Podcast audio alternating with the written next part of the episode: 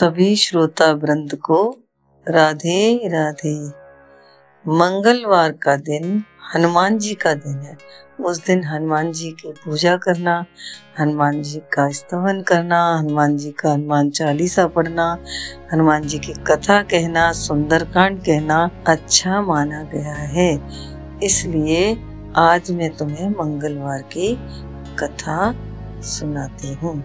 एक बुढ़िया थी तो उसकी बहू भी थी। बहू बेटा दोनों रहते, संग में बुढ़िया भी रहती। अब बुढ़िया मंगलवार का व्रत करती। तो व्रत करने में वो तीन चूरमे के लड्डू बनाती। एक तो हनुमान जी को चढ़ा देती, एक बच्चों में बांट देती, एक खुद खा लेती। अब बहू को ये सब सहन नहीं होता था कि तीन तीन लड्डू बनाती हैं, लेकिन मुझको कुछ नहीं देती। एक दिन अपने पति से बोली कि या तो ये घर में रहेंगी या मैं रहूँगी पति बहुत देर तक सोचता रहा। अंत में माँ को ले जाके उसने जंगल में छोड़े आया। जंगल में छोड़ा तो वहाँ पे अब वो रोने लग गई, क्योंकि कोई था नहीं। अकेले इसमें भी अवन जंगल में बैठी थी। हनुमान जी आए, बोले, क्या बात है? क्यों रो रही है? बोले, मेरा बेटा मुझे छोड़ गया है। तो बोले, कोई बात नहीं, तूने मुझे दिया जवानी में, मैं तुझे दूँगा बुढ़ापे में, तुझको मैं लड्डू लाया हूँ। तो बोले, अरे हनुमान जी, एक दिन की बात थोड़ी ही रोज की काम है ये तो। तो बोले, तू चिंता ना कर, मैं रोज तुझे दे के जाऊँगा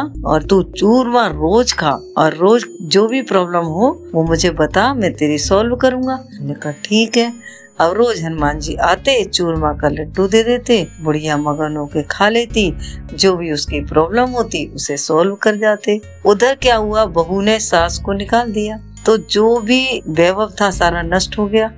अन्न का भी घाटा पड़ गया, क्योंकि उसने सारे बुढ़िया के, हनुमान जी, पहलवान जी, सारे जितने भगवान थे, सबको बाँध के पटक दिया। बाँध के पटक दिया तो भगवान का तो कोप होता ही है। भगवान ने उसके ऐसे कर दिया उसके अन्न का भी घाटा हो गया। तब क्या बोलती है कि, अब आप माता जी को बुला लो वो बोला, अरे माता जी अब कहाँ होंगी? अब तो वो मर मरा गई होगी। बहुत जंगल में छोड़ के आया था मैं। नहीं नहीं, आप जाओ। अब वो बेचारा छल दिया फिर। जंगल में जाए तो जहाँ पर लैंडमार्क उसने बना रखा था, उस पेड़ को देखा, पेड़ के पास बोला, मैं यहाँ तो छोड़ गया अपनी माँ को। और सबसे पूछे, कोई बताए नहीं? कोई बताए नहीं तो वहाँ पे देखा तो उसकी माँ ने देखा कि ये तो मेरा बेटा सा लग रहा है। बोले, बेटा, ये लड़का जो कुछ पूछ रहा है उसे बुला के लाना। बुला के ले आए। बोले, बेटा, किसको पूछता है? बोले, मैं अपनी माँ को यहाँ छोड़ गया था, अब मेरी माँ मुझे नहीं मिल रही है। बोली, अरे बेटा, तू मुझे नहीं पहचाना?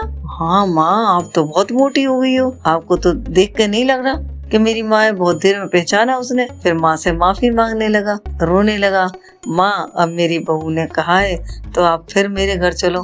बोले, तेरी बहू का कोई भरोसा नहीं, कभी निकालती है, कभी रखती है। नहीं माँ, एक बार चली चलो। अब माँ है, जो अपने बेटे का रोना नहीं देख सकती। सब कुछ सह सकती है। माँ बेटे का रोना कभी नहीं सह सकती। तब एकदम चल दी बोल, चल बेटा, चल। चली गई। अब उसकी बहू को, क्योंकि बहुत अच्छी तरह से बुद्धि आ गई थी, उसने सारे तो भगवान धो के रख दिए। और दरवाजे से माता जी के पैर छुए और बोली माता जी मुझे माफ़ करो। तो बोले, बेटा, तू ये बता, तूने मुझे निकाला क्यों? बोले, कि चूरमा के पीछे निकाला। अरे, बोले, अरे, तू तो कतई पागल हो गई। तू चूरमा के पीछे क्यों निकाला? तू भी मंगल का व्रत रहे, मैं भी मंगल का व्रत रहूँ। दोनों जने चूरमा खाएँगे आनंद से रहेंगे। बोली हाँ माता जी अब मैं ऐसा ही करूँगी। जैसे हनुमान जी ने उसकी बहू की बुद्धि बदली, वैसे सबकी बुद्धि बदले सबके। घर में सुव्यवस्था हो, सब साथ रहें, सब प्रेम से रहें।